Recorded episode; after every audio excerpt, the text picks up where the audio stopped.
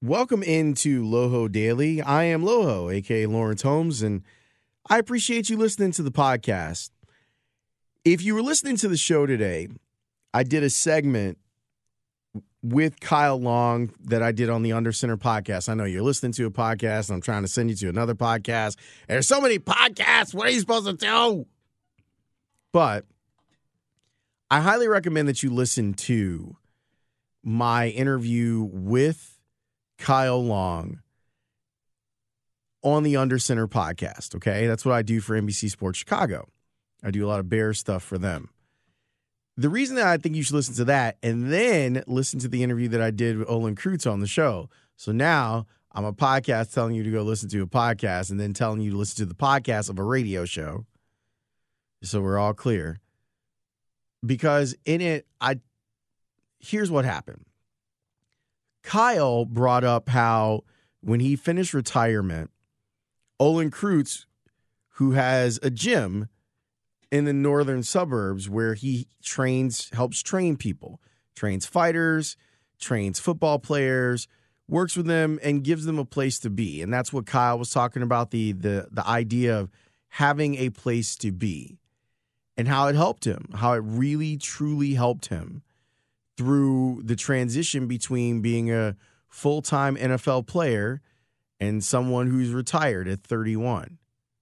Like, that's not that Kyle is like hurting for money, but you do need to figure out what you want to do with your time. And when you've played football for your whole life, you've spent 25 years probably at this point being super aggressive getting expressing yourself physically in life and having an outlet for the good times, the bad times, having an outlet for your anger, football especially. Like that's a a sport that you can just play. And you can play harder and you can hit a guy harder and you can take out your anger trying to make a tackle or trying to make a block. In most cases, th- this outlet ends up being legal. Sometimes you end up in situations where players will do stuff and they'll get penalized for it on the field. But I was really happy to hear Olin talk about when Olin came on the radio show to talk about Kyle. He talked about the importance that it had in his life when he started training after he was done playing football. And I think that there's a lot of value in what Olin is doing for some of those players. I think it speaks a lot to his own character. And I think it speaks a lot to him being a leader. When I talked to him about being a leader, he, of course, bristled at the idea and say, you know, no one can just say, I'm the leader. But it's actions like this that make you understand why he was a captain for most of his career with the Bears. The idea of, of offering an opportunity to someone who might need an outlet and then providing that outlet for that person, it's a valuable trait to be able to pull something like that off. And and I I appreciate that Olin is out there doing that for guys. Other guys are out there doing it too. Jason McKie is helping train people. Alex Brown is training people. And it gives them a way to do one of the things that they do best while they do other things that they're good at. And the guys that I've talked about, and Alex and Olin, clearly they're good at broadcasting. They're really good at it.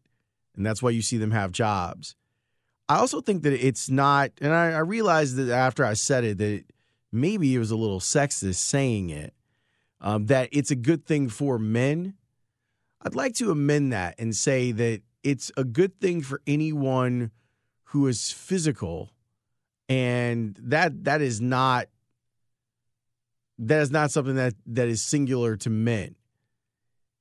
When your athletic career is over at the professional level, I, it, it's a different ball game. But I think e- even for those of us who are weekend warriors, or maybe you played a little bit of high school or college ball, depending on what it is, looking for an outlet athletically is really important. It's so I, I think about it with my own life. I do know that I have some of that. Like I, I've had to stop. I don't really lift lift anymore because it's silly. Like I don't need to put plates up. Like I'm I'm 44 years old, but I will say that when I do any sort of resistance training or or small weights training that I feel better physically and it's a, it's definitely a boost of testosterone. But I want to you know, take care of my joints and stuff, so I don't need to be putting up crazy plates. And I found for me that every now and again I need some sort of athletic challenge. And maybe you're the same way. Maybe you need to pour all of those feelings, pour some of your whether that those feelings are anger or those feelings are competitiveness, the, the idea of competition. Trying to figure out who's the best in your day-to-day life at work, not an easy thing to accomplish in sports, we know when we win or lose almost immediately. So finding a, an outlet for that is important. And even even if it's not the to have your hand raised in a match or to beat someone in one on one in basketball, like even just the idea of competition is good. I'll give you a perfect example. I'm trying to build myself back up. I used to run a lot if you're new to the podcast, I used to run quite a bit. I don't run as much anymore because it's not great for your joints. If I lived in a place that was a little softer, had a softer landscape, I would probably do it more.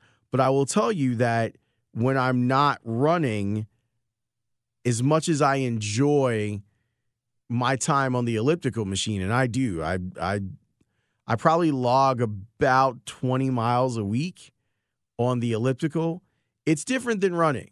It it just is. Like there's a difference to it. And one of the differences for me is the solitude aspect of it. Now, don't get me wrong, I can go into my own little world when I'm on the elliptical and I have my headphones and I'm listening to mixtapes. I'm big into mixtapes on long runs or elliptical sessions. But it's different when you run like I found late in life, I didn't start like running, running until my mid to late 30s. And I've run a few races. I've run the Shamrock a few times, the hot chocolate race. I'm a big fan of the the international 5K that happens the day before the the marathon. I think that one's a really great race. I've done what did I do? I did the what's the one with the crazy swag? The Bucktown 5K done that one. I've done a couple of pumpkin run, like that sort of thing.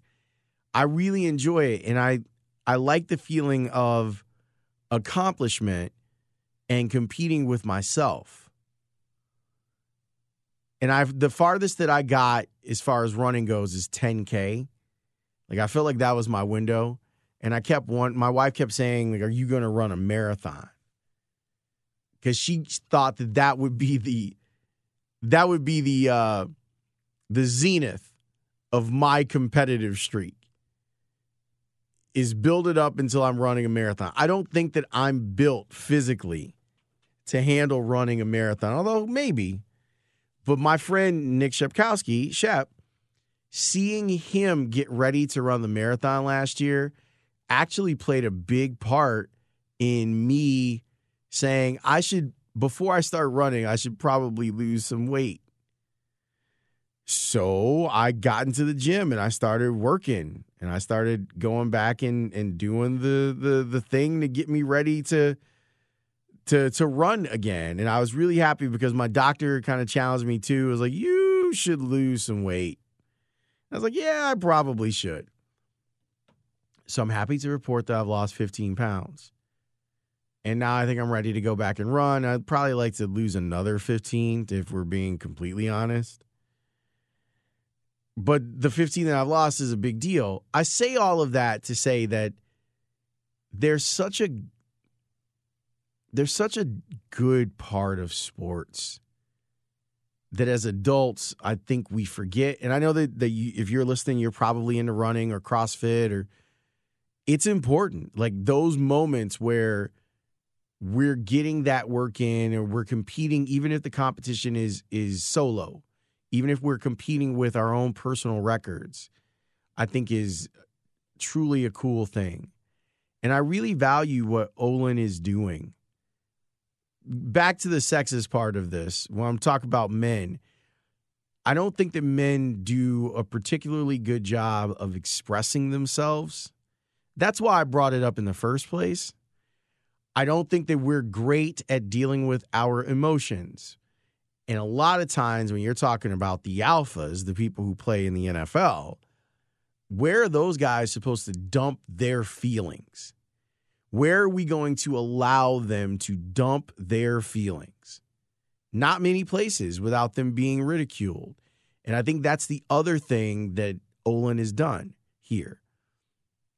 It's a confrontation of your own mortality and feelings.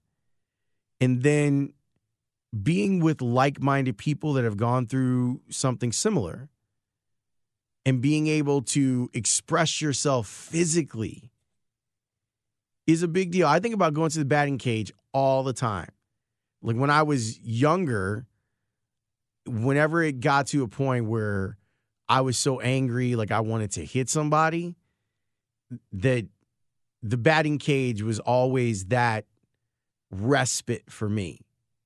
That was the place I could go and I could hit until I was tired. And usually what and, and if you're a baseball person, you've probably gone through this too. You go in there with the whole idea that you're just gonna just whack balls and you get into your routine. Oh, I'm gonna hit 20 to center, I'm gonna hit 20 to left, I'm gonna hit 20 to right.